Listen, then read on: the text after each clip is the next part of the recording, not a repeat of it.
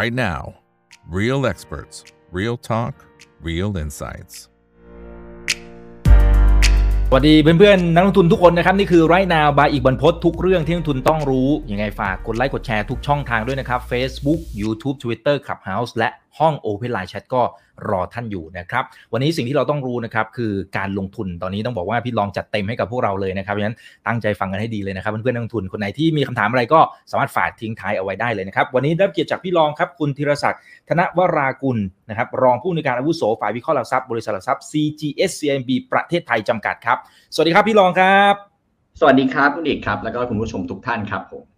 ครับอ่าคนไหนเข้ามาแล้วนะฮะกดไลค์กดแชร์กันเยอะเลยนะครับ ต้องบอกว่าตอนนี้พี่รองเนี่ยมีฉายาใหม่แล้วนะนะหลังจากที่มารายการผมมาประมาณสัก3ามสี่รอบเนี่ยนะฮะเขาบอกว่าเป็นพ่อหมอ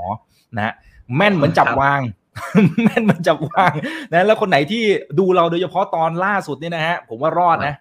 เอาตัวรอดได้เลยนะครับ ในแทบจะทุกสินทรัพย์นะครับ นะเพราะฉะนั้นเดี๋ยววันนี้เราจะมาฟังมุมมองดีๆ จากพี่รองกันนะครับว่าเอ๊ะตอนนี้พอมันตลาดมันลงมาจริง ๆ แล้วเนี่ยนะครับ เอาไงต่อดีนะครับอะทีนี้เดี๋ยวเริ่มจากอย่างนี้เลยแล้วกันนะครับ ในช่วง 2 สัปดาห์ก่อนหน้านี้ มันมีการเปลี่ยนแปลงใช่ไหมครับของในเชิงของนโยบายการเงินในระดับโลกโอ้โห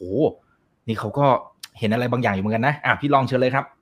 ครับ ก็สำหรับในฝั่งของตัวตลาดโลกนะครับสิ่งที่เราเห็นตอนนี้เนี่ยมันเหมือนกับช่วงที่แบบเป็นวิกฤตใหญ่มากๆนะครับ แล้วก็โอ้โหประเด็นเนี่ยตอนนี้นะครับ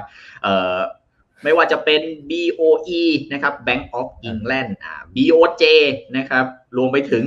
ไทยก็มีส่วนในเรื่องของการเรียกว่าแทรกแซงนะครับ เรื่องของค่าเงินนะครับทานอสเนี่ยใครเป็นใครครับ ใครเป็นใครบ้างครับเนี่ยทานอสเนี่ยคือ ธนาคารกลางสหรัฐนะครับในเรื่องของเรียกว่าใหญ่มากๆนะครับ แล้วก็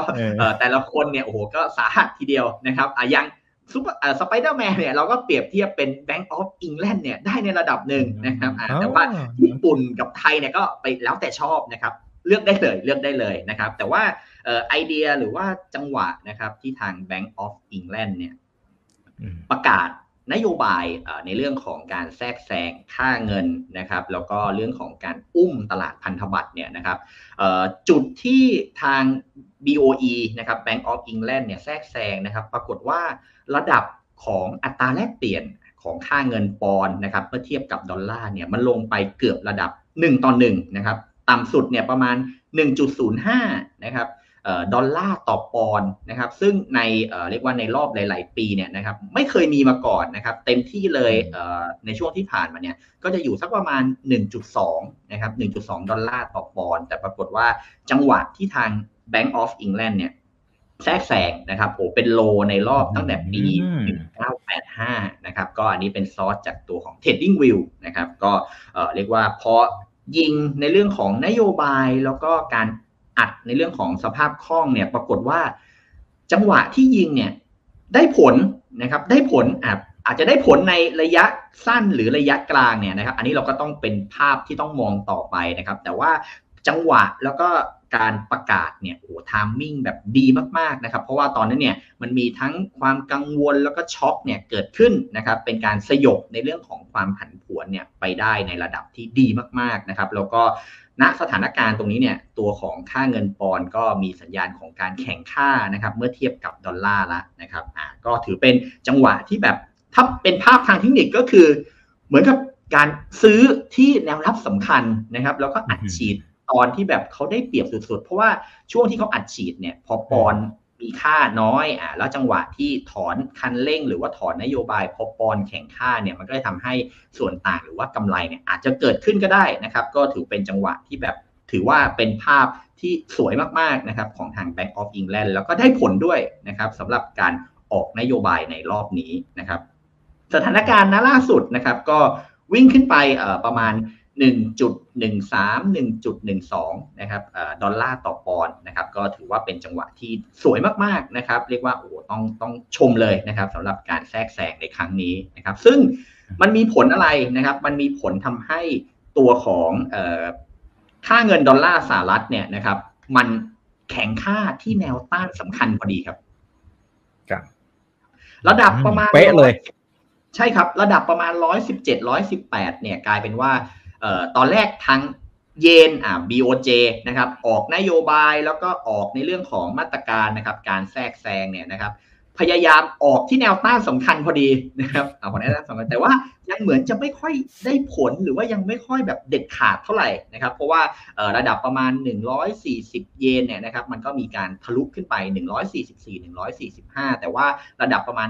147เนี่ยผมคิดว่าตัวของเยนในรอบนี้แล้วก็ในภาพระยะกลางเนี่ยนะครับน่าจะเอาอยู่นะครับ เพราะว่าได้ทาง BOE เนี่ยเข้ามาช่วยนะครับ เพราะนั้นเนี่ยสิ่งที่เราเห็นนะตอนนี้ก็คือ สถานการณ์ของค่าเงินดอลลาร์เริ่มดีขึ้น เริ่มไม่แข็งจนกดดันในสินทรัพย์อื่น ๆ แล้วก็กดดันในเรื่องของภาพตลาดโลกครับผมอืมอืมครับผม โอ้โห ไม่น่าเชื่อเลยนะครับ ว่าการทางเทคนิคมันก็ไม่แน่ใจว่าเขามองอยู่หรือเปล่านะครับเขาอาจจะมีทีมที่ปรึกษาก็ได้นะพี่รองเขาคงไม่ได้มองตรงนี้ปั๊บ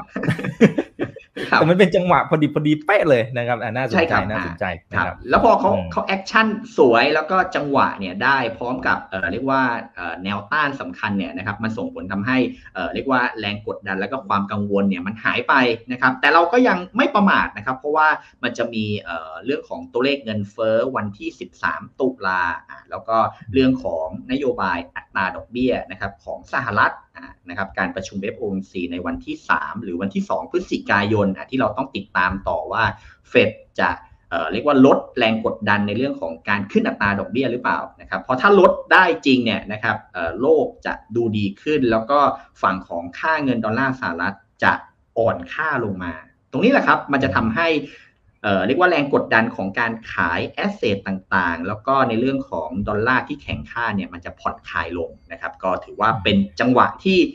เหมือนจะมีวิกฤตนะครับ แต่พอมี action ออกมา แล้วก็การอัดฉีดในเรื่องของนโยบายเนี่ยนะครับมันทำให้แรงกดดันตรงนี้เนี่ยหายไปนะครับอ่าซึ่งชมเลยนะครับกับทาง Bank of England นะครับ ก็ไม่แน่ใจว่าผู้ก่อตั้งเฟดเนี่ยนะครับเป็นแบงก์ใน อังกฤษหรือเปล่าอ่าตัวพ่อมาเองนะครับ ก็เลยทำให้โอ้เรียกว่าเฟดเนี่ยกลัวเหมือนกันนะครับ กลัวเหมือนกันอ่าคุยกันเล่นๆนะครับ ในภาพนี้นะครับอ่าทีนี้มาส่งผลอะไรนะครับ ในภาพของลองเทอมนะครับ ของตัวค่าเงินดอลลาร์สหรัฐเนี่ยนะครับ ณตอนนี้แล้วก็โค้งสำคัญสำคัญเนี่ย ผมคิดว่าระดับประมาณ 118 เนี่ย อาจจะไม่ข้ามละนะครับ เพราะว่าโซน 118 ตรงนี้เนี่ยมันเป็นด่านที่เคยขึ้นไปในช่วงปี 2001 แล้วก็หลังจากนั้นเนี่ยพอผ่านปี 2001 เข้าสู่ปี 2002 นะครับ ค่าเงินดอลลาร์ก็จะกลับมาอ่อนค่าอีกครั้งหนึ่งครับผม อืมอืมครับ อันนี้ถามเป็นความรู้เสริมให้กับนักลงทุนนะครับ คืออย่างที่ที่พี่ลองตีเป็นพายเรลขึ้นไปเนี่ยนะครับเออมันมันจะมีวิธีการดูยังไง หรือหรืออาจจะเป็นตีธรรมดาก็ได้นะครับ ว่าสมมุติว่าตอนที่มันเบรกขึ้นไปนะจริงๆมันอาจจะแค่เบรกหลอกนะฮะเบรกหลอกขึ้นไปปั๊บแล้วเดี๋ยวโดนตบลงมานะครับ หรือว่าไปชนแล้วก็อาจจะลง หรืออาจจะไปแล้วไปเลยมันมันมีเทคนิคในการดูยังไงบ้างไหมครับ คือถ้าเอาแบบง่ายทที่สุดเลยนะครับเอ่อมันจะถ้าอย่างรอบที่ผ่านมาเนี่ยนะครับ มันก็จะมีเรื่องของการเอ่อเรียกว่าทะลุนะครับ เส้นที่เป็นเทรนขาลงอ่านะครับที่บริเวณนี้แล้วปรากฏว่าใช่ครับเส้นกดนะครับ แล้วก็การทำ new high เนี่ยโอ้มัน ยิ่งเป็นตัวเร่งนะครับในเรื่องของการแข็งค่าของตัวดอลลาร์สหรัฐนะครับ เพราะนั้นเนี่ยมันจะเป็นเรียกว่า 2 แนวอ่าในเรื่องของแนวต้านสำคัญ พอทะลุผ่านขึ้นไปได้เนี่ยอันนั้นเรื่องใหญ่เลยครับ แล้วเราก็ไปนั่งดูอีกทีนึงว่าโครงสร้างแล้วก็ pattern เนี่ยมันจะมีความเสี่ยงอะไร แล้วเราก็ตามในเรื่องของเทรนด์แล้วก็ตามโมเมนตัมตามในเรื่องของออราคาแล้วก็อีเวนต์เนี่ยไปเรื่อยๆนะครับเพราะว่าเราก็ไม่รู้ว่าด่านเนี่ยอยู่ตรงไหนเพียงแต่ว่าเราก็สามารถมองเป้าหรือว่า ขนาดของการขึ้นเนี่ยได้คร่าวๆนะครับ แล้วเราก็ไปดูอีกทีนึงว่ามันมีเรื่องของการ action อะไรเกิดขึ้น ซึ่งรอบนี้เนี่ยพอทาง BOE เนี่ย action ปุ๊บเนี่ยโอ้โหมันเป็นภาพที่ดีมากๆนะครับ แล้วก็น่าจะกดดันให้ดอลลาร์เนี่ยเริ่มผ่อนคลายลงสำหรับรอบนี้ครับผมอืมครับอ่าโอเคนะครับอันนี้เป็นความรู้เสริมให้นะครับอ่าทีนี้ถัดมานะครับ อันนี้เราเห็นภาพแล้วนะครับว่าอ่าอย่างน้อยเราน่าจะเบาใจเล็กน้อยแหละนะครับในระยะสั้นๆนะครับ แล้วการลงทุนอ๋อมีภาพนี้ต่อใช่ไหมฮะโอเคเชิญเลยใช่ครับอ่าเพราะนั้นเนี่ยในฝั่งของตัว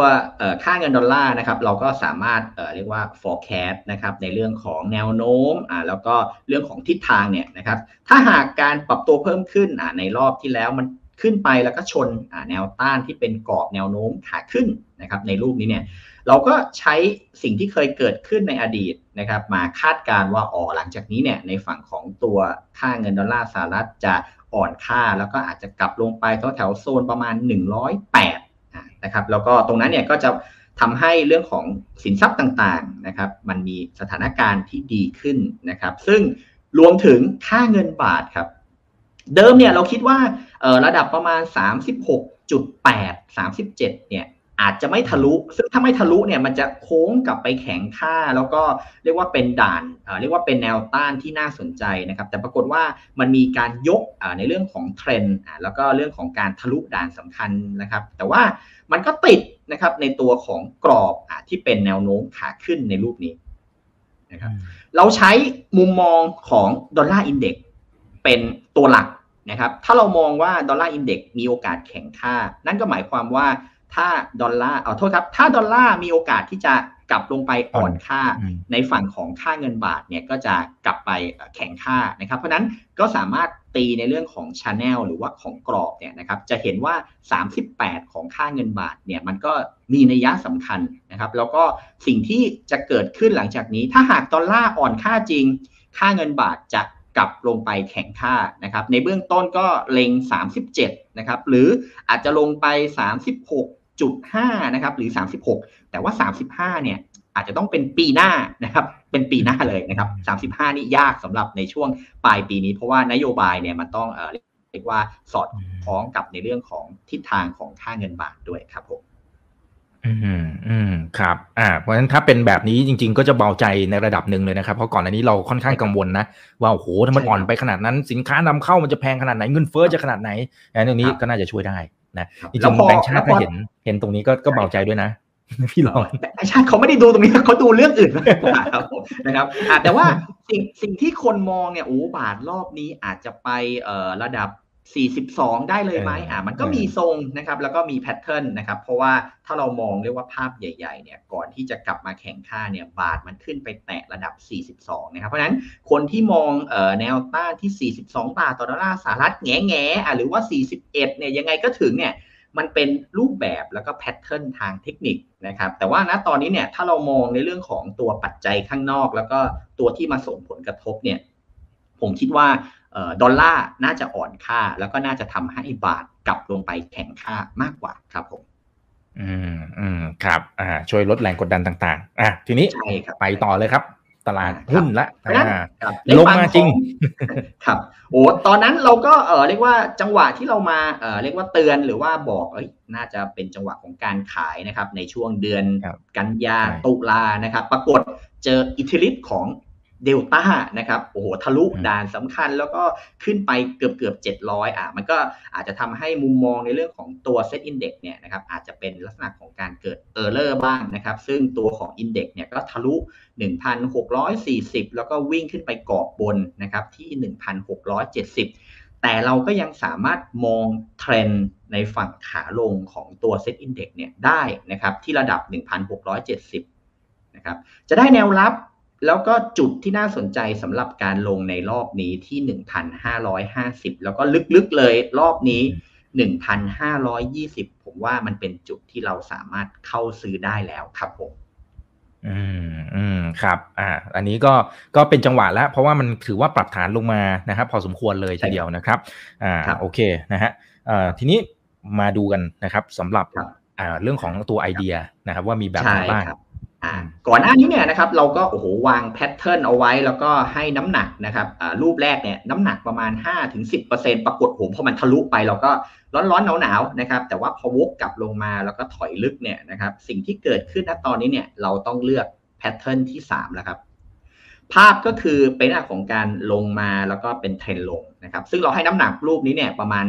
5เอ่อ60 70%สำหรับในครั้งก่อนนะครับ แล้วก็มันลงมาเอ่อเรียกว่าเข้าโซน bottom ของ cycle ในช่วงวันที่ 29 นะครับ 20 ถึง 29 กันยานะครับ แต่ปรากฏว่ามันไม่ rebound มันไม่ดีดนะครับ ถ้าการ rebound แล้วก็การไม่ดีดของตัว SET Index ตั้งแต่วันที่ 29 กันยาที่ผ่านมาเนี่ยนะครับ เรามองเอาไว้ลึกๆเลยก็ 1,510 หรือ 1,490 นะครับ ก็รอบล่าสุดเนี่ยยังไม่ถึงนะครับ แต่ว่าถ้าใช้ในเรื่องของตัวแพทเทิร์นเนี่ยนะครับ ตอนนี้เนี่ยเรายังอยู่ในโซนที่เป็นกรอบสี่เหลี่ยมครับ ของการลงในรอบที่แล้ว ก็คือจะเป็นการลงมาที่บอททอมของไซเคิลจริง แต่ว่ามันสามารถเป็นลักษณะของการดิดกลับ แล้วก็ไซด์เวดาวไปได้ถึงวันที่ 22 ตุลาครับผมอืมอืมครับนะครับ เพราะนั้นเนี่ยโซนแนวรับที่ 1,550 หรือ 1,520 ที่เป็นแนวรับสำคัญเนี่ยแย่ที่สุดเลยสำหรับกรอบที่เป็นขาลงหรือว่าการแพนิคนะครับ ถ้าหากมีเรื่องอะไรเกิดขึ้นเนี่ย ผมมองเอาไว้ลึกๆ แล้วก็แย่ๆเนี่ยคิดว่าพันห้าหลุดลงไปไม่นาน เดี๋ยวน่าจะดิดกลับ เพราะนั้นโซน 1,520 เนี่ยเป็น จุดซื้อที่ดีมาก ๆสำหรับรอบนี้ครับผมอืมอย่างนี้ในในเชิงกลยุทธ์เราเราต้องแบ่งไม้ด้วยไหมครับ อย่างเมื่อกี้พี่ลองบอกหนึ่งห้าห้าศูนย์หนึ่งห้าสองศูนย์อันนี้เราเราแบ่งสองไม้ไหมครับ หรือหรือรอข้างล่างเลย ก็เอ่อถ้าดูจากแพทเทิร์นแล้วก็โครงสร้างเนี่ยนะครับ ผมว่าอาจจะไปรอช่วงปลายเดือนเอ่อ ตุลานะครับหรือว่ารอหลังในเรื่องของตัวช่วงปลายปลายเดือนตุลาเนี่ยผมว่ายังยังพอเรียกว่ายังสามารถเข้าซื้อได้นะครับ เพราะว่าในฝั่งของตัวตลาดหุ้นในสหรัฐอะแล้วก็จีนเนี่ยมันยังมีความเสี่ยงที่ยังจะลงต่อได้นะครับที่ยังจะลงต่อได้ เพราะนั้นผมว่ายังมีโอกาสครับสำหรับคนที่เรียกว่ารออยู่หรือว่าอยากจะซื้อด้านล่างเนี่ย1,520 มันจะเป็นโซนซื้อที่ดีมากๆสำหรับรอบนี้นะครับที ถ้าเรามาดูผมขอไปดูที่ตัวของตลาดทางฝั่งสหรัฐก่อนละกันนะครับ จุดที่เรากังวลอะแล้วก็มองในเรื่องของความเสี่ยงนะครับ เอาที่สหรัฐก่อนนะครับในครั้งที่แล้วอะที่เรามาคุยกันเนี่ยคือเราเห็นเทรนด์ว่าโอ้โห S&P 500เนี่ยมันเป็นเทรนด์ลงจริง ๆ แล้วก็ติดในตัวของเส้น 200 วันนะครับ ซึ่งไอ้รอบที่มาวันนั้นเนี่ย ต่างประเทศถูกหมด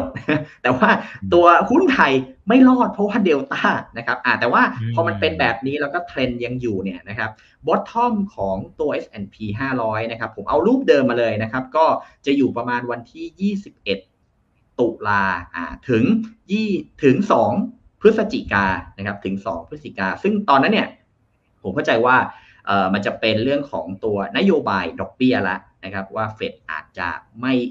ชะลอการขึ้นดอกเบี้ย หรือว่า dot plot คงที่ไม่ได้ขึ้นตามที่เฟด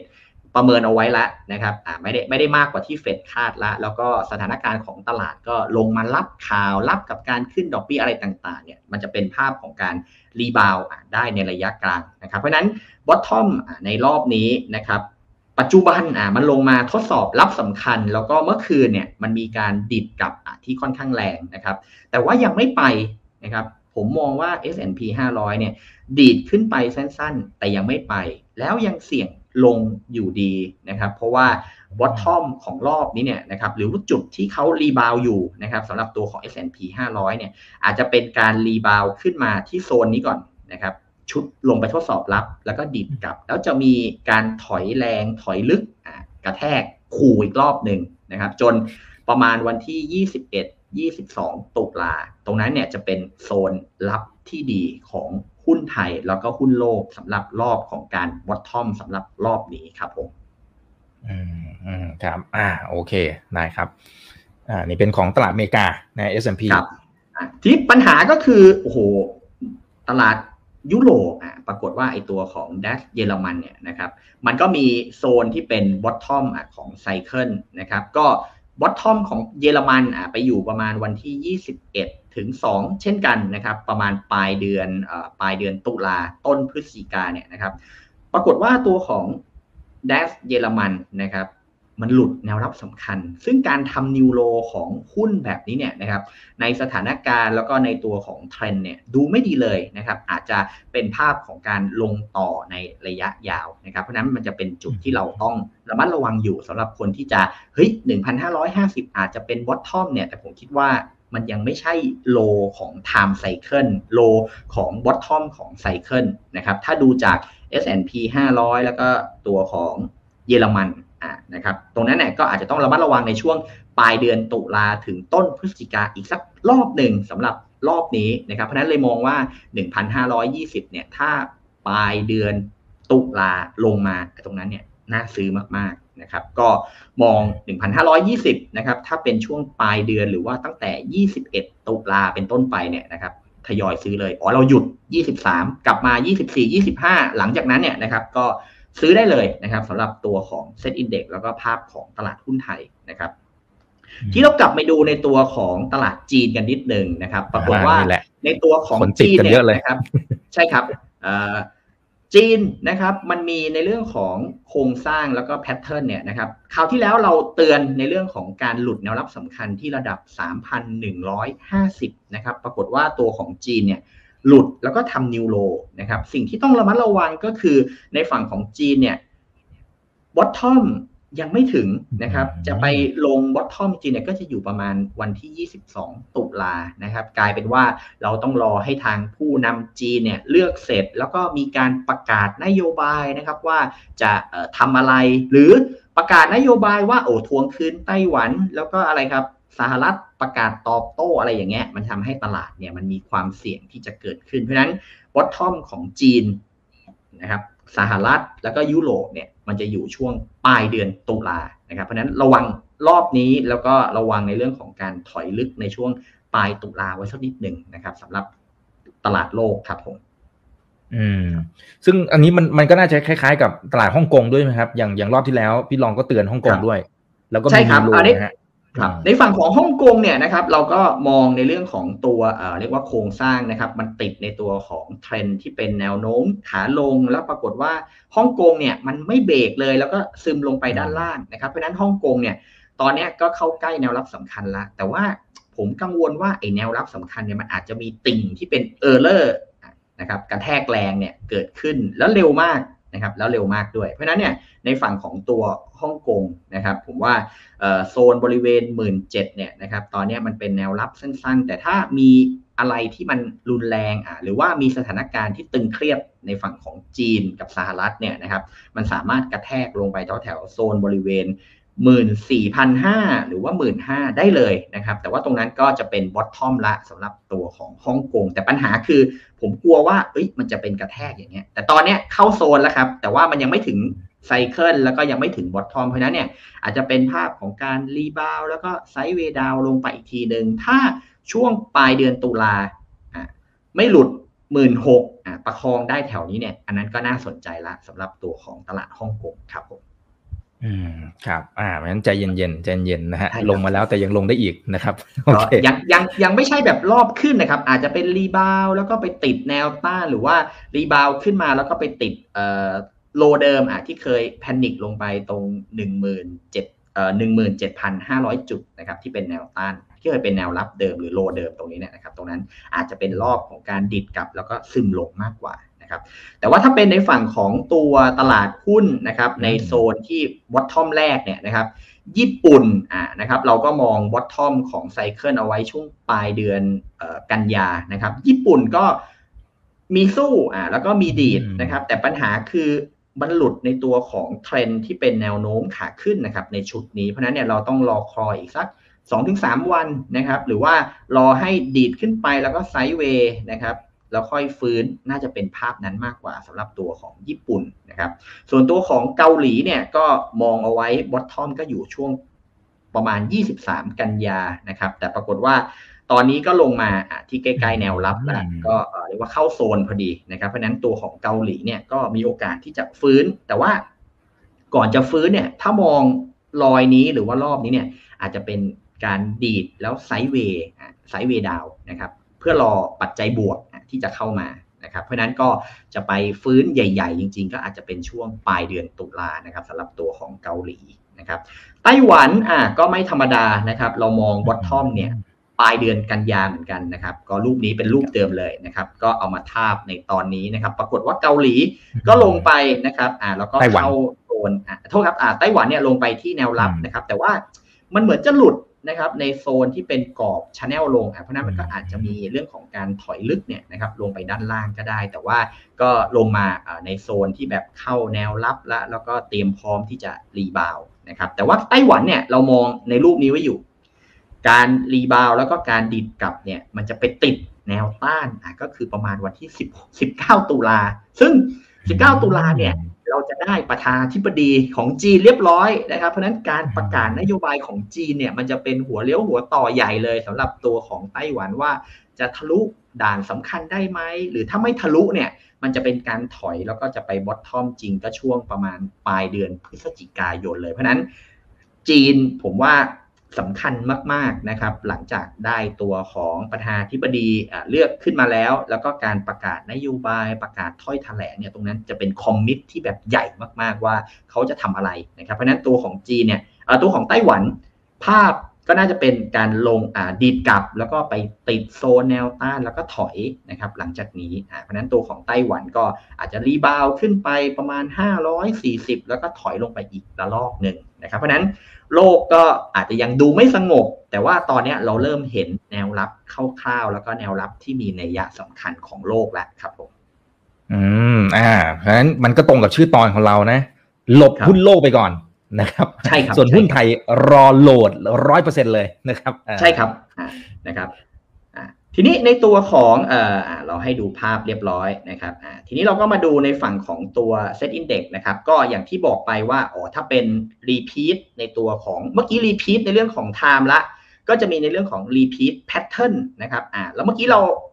ให้ดูละในเรื่องของการ ลงของตัว SET Index แล้วก็รอบของการ rebound แล้วก็การดีดกลับเนี่ยสิ่งที่ต้องระวังนะครับ แล้วก็เราต้องเตือนอก็คือภาพของการฟื้นในรอบนี้เนี่ยอาจจะไปได้ไม่ไกลนะครับ แล้วก็ติดในตัวของแนวต้านอยู่นะครับ เพราะนั้นถ้ารีบาวไกลๆหน่อยสำหรับตัวของเซ็ตอินเด็กเนี่ยผมว่า 1,590 ไม่เกิน 1,600 เดี๋ยวถอยกลับลงมาอีกรอบหนึ่งนะครับเดี๋ยวถอยกลับลงมาอีกรอบหนึ่งเพราะนั้นเนี่ยมันจะเป็นลักษณะของการฟื้นขึ้นไปแล้วก็ซึมลง นะครับไปจนถึงปลายเดือนตุลาก็รอ 22 ตุลาเป็นต้นไปนะครับแล้วก็ค่อยเข้าซื้อหรือว่าค่อยทยอยเก็บนะครับสำหรับตัวของ Set Index นะครับ ซึ่งตอนนี้ตัวของ Set Index มันก็มีเรื่องของการดิดกลับนะครับ ดิดกลับขึ้นไปแล้วถ้าติด 1,590 เนี่ยนะครับน้ำหนักของการลงในระลอกถัดไปหรือว่าการถอยเนี่ยถ้าหากไม่ถึง 1,520 แล้วก็ ไปจอจอที่โลเดิมแถวแถว1,530แล้วก็ไปสอดคล้องกับ22ตุลาเนี่ยผมก็ให้ซื้อนะครับ ไม่ต้องรอ 1,520 นะครับ เพราะว่าภาพของการดิดกลับเนี่ย มันจะเป็นเรื่องของการทำไฮได้ละนะครับเส้นที่เด็กจะเป็นรูปนี้เลยนะครับ ก็คือกระแทกแรงแล้วก็ลงไปทดสอบรับสำคัญ ปรากฏว่ามีรีบาวอ่ารีบาวเสร็จถอยลงไปด้านล่างอะก็จะซ้ำรอยกับรูปนี้ เพราะนั้นหลังจากนี้ ก็จะเป็นภาพของการขึ้นในรอบ 2 เดือนที่ใหญ่มากๆนะครับ เพราะนั้นปลายเดือนตุลาถึงต้นพฤศจิกายนเนี่ยมันจะเป็นรอบซื้อที่ดีมากๆ ถ้าเห็น 1,520 แบ่งรับได้เลย หรือถ้า 22 ตุลาแล้วอยู่แค่ 1,530 ไม่หลุด ตรงนั้นก็สามารถเข้ารับได้เช่นกันสำหรับตัวของ Set Index แล้วก็ เป็นหุ้นไทยเพียวๆด้วยสำหรับรอบนี้ครับผมอืมครับโอ้นี้เห็นภาพชัดเจนนะครับอ่าแล้วเดี๋ยวเราค่อยกลับมาดูว่าแต่ละกลุ่มหุ้นกลุ่มไหนอะไรยังไงน่าสนใจนะครับ เดี๋ยวว่ากันอีกทีหนึ่งแต่นี้นี่ตอนนี้หลายคนกลัว อ่ากลัวนี่แหละกลัวภาพนี้แหละครับอ่าปัญหารอบนี้เนี่ยนะครับ ผมก็เคยมองเอาไว้ว่าเอ้ยเราอาจจะซ้ำรอยกับปี 2008 หรืออย่างน้อยเนี่ยไอปี 2001 นะครับ หลังฟองสบู่ .com แตกเนี่ยมันมีรอยอะไรมากกว่ากันนะครับ ถ้าเป็นในปี 2008 เนี่ยโอ้โห S&P เนี่ยสถานการณ์ไม่ดีเลยนะครับ จากระดับเอ่อ3,500 3,600เนี่ยมันสามารถลงไปที่2,007ได้เลย ถ้าเราใช้โครงสร้างเดิม นะครับ อันนี้คือถ้าตลาดมันแพนิคแล้วเกิดวิกฤตในเรื่องของสถาบันการเงิน แล้วก็เรื่องของวิกฤตเศรษฐกิจโลกนะครับ แต่ว่าณตอนนี้เนี่ยพอมีการ action การแทรกแซงเนี่ยโครงสร้างนี้ลดลงไปเยอะเลย เหลือแค่สามสิบยี่สิบสามสิบเปอร์เซ็นต์เท่านั้นไม่ได้มากไม่ได้มากนะครับ เพราะนั้นตัวของ S&P 500 เนี่ยมีสู้เหมือนกันละ แต่ว่าก็ยังไม่ปลอดภัย เพราะว่ายังไม่ใช่ bottom ของเขานะครับ แต่ว่ารูปนี้เนี่ยนะครับ ลดลงไปเยอะสำหรับความเสี่ยงนะครับ S&P 500อ่าตัวของ DAX เยอรมัน ตอนนี้เนี่ยถ้าเทียบนะครับ ถ้าเทียบเนี่ยเราหลุด new low มาถูกไหมครับ มันก็จะเป็นสถานการณ์ที่ตัวของเยอรมันเนี่ยกาะแกะอยู่แถวนี้หรือเปล่า หรือว่าลงมาที่โซนนี้ละ สิ่งที่จะตามมาก็คืออาจจะมีการถอยแล้วก็การกระชากลงไปแรงๆอ่าเพราะนั้นก็ ระมัดระวังอยู่สำหรับในตัวของเดสเยอรมัน ถ้ามันซ้ำรอยปี 2008 เนี่ยโอ้โหลงไปได้อีกประมาณเกือบ 20%นะครับสำหรับตัวของเยอรมันนะครับแต่ว่าโอกาสมันลดลงละสำหรับรูปนี้นะครับหรือถ้าเป็นในฝั่งของฮ่องกงเนี่ยโอ้ถ้าเกิดซ้ำรอยกับปี 2008 เนี่ยอันนี้เรื่องใหญ่เลยมันจะเรียกว่าหาแนวรับยากมากๆนะครับอ่านะครับ ถ้าเป็นรูปนี้ อันนี้คือจะซ้ำรอยกับปี 2008 แต่ว่าโอกาสน้อย เพราะนั้นคนก็ที่กังวลหรือกลัวอะไรอยู่เนี่ย ผมว่าอาจจะลดลดลิมิตลงอะมันจะไม่ไม่ใช่ภาพนี้ละนะครับนิเคอีอะก็คล้ายๆกันนะครับ ก็คล้ายๆกันถ้าหลุดหรือว่าหลุดแนวรับสำคัญเนี่ยก็พร้อมทิ้งเหมือนกันนะครับ ถ้าซ้ำรอยกับปี 2008 นะครับ ในฝั่งของไต้หวันโอ้โหก็โค้งมาคล้ายๆนะครับ โค้งมาคล้ายๆเหมือนกันนะครับ เพราะนั้นก็ยัง เฝ้าระวังอยู่ แต่ว่าความเสี่ยงเนี่ยลดลงนะครับความเสี่ยงลดลงไปเยอะนะครับสำหรับรอบนี้ แต่ว่าก็แพทเทิร์นโครงสร้างเนี่ยโหดูใกล้แล้วก็ดูคล้ายมากๆนะครับอ่าส่วนตัวของจีนนะครับอ่าตัวของจีนก็ลงได้เหมือนกันนะครับถ้าเป็นในปี 2008 ก็โอ้โหสามารถกระแทกลึกเนี่ยได้เลยนะครับส่วนตัวของเซตอินเด็กโอ้โหก็ เอ่อถ้าเป็นซ้ำรอยของปี 2008 เนี่ยก็พันห้าหลุด แล้วก็อาจจะลงไปพันสี่หรือว่าพันสามร้อยยี่สิบได้เลย ถ้าเราใช้ขนาดนะครับของการลงในอดีตเนี่ยมาเปรียบเทียบ แต่ว่ารูปนี้เนี่ยโอกาสน้อย โอกาสลดลงไปเยอะแล้วมันจะไปซ้ำรอยกับปี 2001 มากกว่านะครับทำไมเราถึงใช้ซ้ำรอยกับปี 2001 เพราะว่าเราใช้ภาพนี้ตั้งต้นว่าอ๋อ S&P 500 แล้วก็หุ้นโลกเนี่ยมันเพิ่งเข้าสู่ขาลงแล้วก็ผ่านจุดพีคไปตั้งแต่ปี 2001ครับเพราะนั้นในปี 2002 2022 ที่เรายืนอยู่ตรงนี้เนี่ยนะครับ มันจะเป็นช่วงที่เอ่อเรียกว่ามันจะใช้ปีใช้วงรอบอะหรือว่าใช้ไซเคิลของปี 2001 2002 เนี่ยแทน นะครับมันจะใช้ปี 2008 แทนไม่ได้นะครับ เพราะว่าภาพของการขึ้นแล้วก็การปรับฐานเนี่ยนะครับถ้าเราใช้ปี 2001 มันจะสอดคล้องกับภาพใหญ่ของ S&P 500 เพราะนั้นรอยของการลงแรงเราก็ไปเทียบครับว่าเอ๊ะตอนนั้นเนี่ย S&P 500 ในปี 2001 หลัง bubble.com แตกเกิดอะไรนะครับได้ภาพนี้เลยครับ repeat นะครับของ pattern อ่าแล้วก็ของเทรนด์นะครับของ S&P 500 ในปี 2001 เทียบกับปี 2022 เนี่ยเราสามารถวัด channel ที่เป็นแนวโน้มขาลงได้นะครับเพราะนั้นตัวของ S&P 500 เนี่ยโซนบริเวณ 3,004 น่าจะเอาอยู่ แล้วก็จะมี rebound นะครับกลับขึ้นไปแล้วก็ rebound ที่ใหญ่แล้วก็แข็งแรง นะครับ เพราะนั้นถ้าใช้ซ้ำรอยกับรูปนี้นะครับ ภาพใหญ่ของ S&P 500 ก็ลงอยู่ดี แต่ว่าจะเป็นรอบของการฟื้นในช่วงตุลาถอยแรงแล้วก็รีบาวไปจนถึง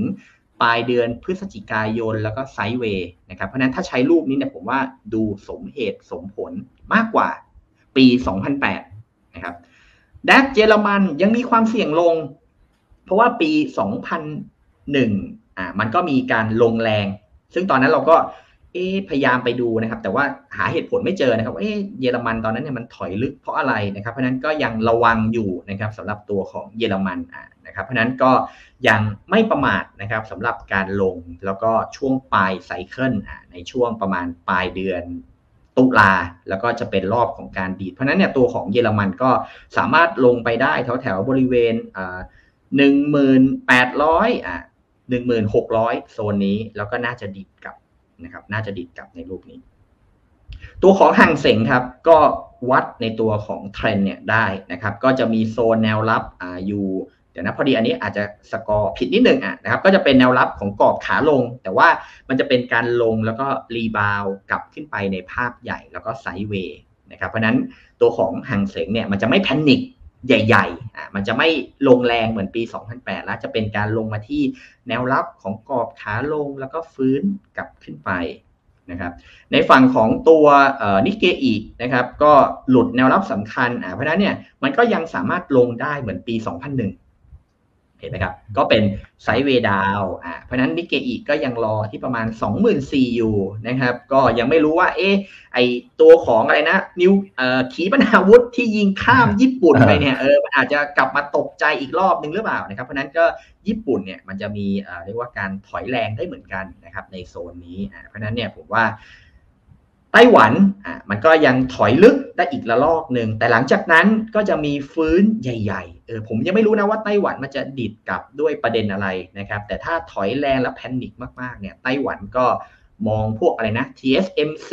อ่านะครับ Foxconn อะไรพวกนี้นะครับถ้าคนแบบเล็งหุ้นนอกอยู่ก็อาจจะรออีกนิดนึงนะครับ แต่ว่ามันจะเป็นโซนแนวรับที่โอ้ rebound ใหญ่มากๆนะครับ หลังจากนี้นะครับ หลังจากนี้ ในฝั่งของไทย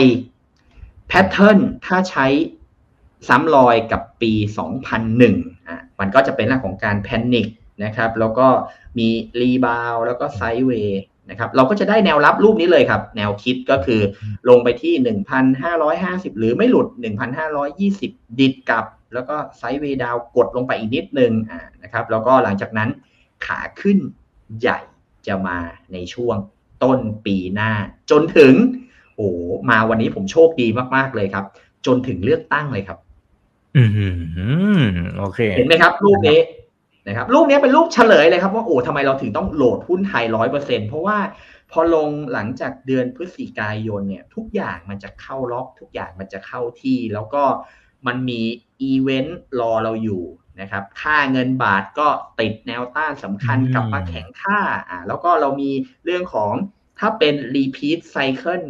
นะครับในปี 2001 ต่อเนื่องไป 2002 เนี่ยตลาดหุ้นเราขึ้นด้วยนะครับเพราะนั้นมันจะมีเรื่องของการเลือกตั้ง แล้วก็ไปประจบกับเดือนพฤษภาคมพอดี นะครับพอกกตประกาศปุ๊บเนี่ยโอ้ผมแบบเอ๊ะมันมีอะไรมีอะไรหรือเปล่า พอได้ภาพนี้มาผมยิ้มเลยโอ้แสดงว่าเฮ้ยหุ้นไทยเนี่ยใช่ละยังไงซื้อที่สุดละยังไงน่าซื้อที่สุดละสำหรับรอบนี้นะครับอ่าแล้วก็ปัญหาของเราถ้าจำได้ในเรื่องของการเลือกตั้งเอ่อรอบที่แล้วนะครับ พอเลือกตั้งเสร็จโอ้หากว่าจะนับเสร็จกว่าจะโหวตอะไรเนี่ยนะครับ รออีกเกือบเดือนอ่าเพราะนั้นวันที่เลือกตั้งวันศุกร์ก่อนเลือกตั้ง ขายเลยครับ เราไม่รู้ใครชนะ แต่รู้ว่าเราหุ้นเนี่ยมันจะขึ้นไปถึงวันเลือกตั้ง แล้วก็มาดูผลหรือรอโหวตเลือกตั้งว่าพักไหนจะได้พักไหนจะมาอะไรอย่างเงี้ยนะครับ ดูกันอีกทีหนึ่งนะครับ ซึ่งมันก็จะมีประเด็นปัญหาข้อกฎหมายนู่นนี่นั่น เยอะไปหมดนะครับ กว่าจะได้ตัว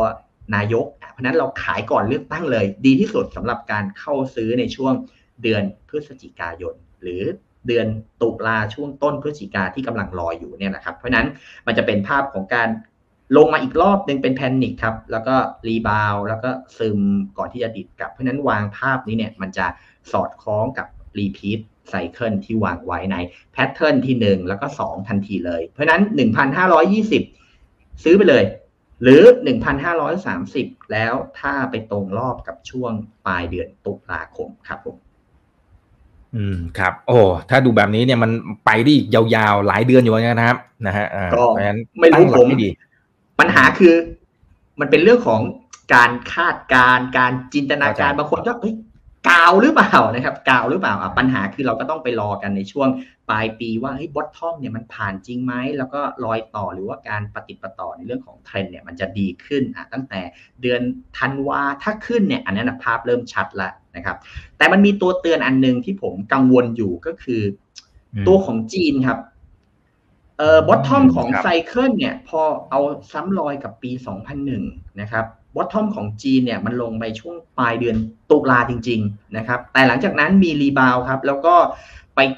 ติดด่านใหญ่อ่าติดแนวต้านแล้วก็ rebound ใหญ่จริง แต่ว่าไม่ผ่านนะครับ ไปโดนช่วงต้นเดือนธันวา แล้วลงแรง นะครับลงแรงในรอบนี้เนี่ยมันลงมาตั้งแต่เดือนธันวาแล้วก็ต่อเนื่องไปถึงต้นมกราผมไม่แน่ใจนะครับว่าเรื่องของอสังหาริมทรัพย์เอ่อมันจะกลับมาบวมหรือเปล่าสร้างในเรื่องของเอ่อเรียกว่าเศรษฐกิจอ่าให้มันถอยลงในระยะสั้นหรือว่าสร้างแรงกดดันกับ supply โลกเพิ่ม เพราะว่าถ้าตัวของจีนเนี่ยมีเรื่องของวิกฤต อสังหาเกิดขึ้นหรือว่ามีเรื่องของเศรษฐกิจ แล้วเป็นจีนด้วยนะครับ เพราะว่าฮ่องกงมันไม่ได้ลงแบบนี้อ่าเพราะนั้นเรื่องของนโยบายหรืออะไรต่างๆ เนี่ย ยังไม่แน่ใจว่าจะมีเรื่องอะไรนะครับ แต่ถ้าซ้ำรอยกับรอยในปี 2001-2002 เนี่ย มันจะตรงกับช่วงต้นปี 2023 พอดีเลย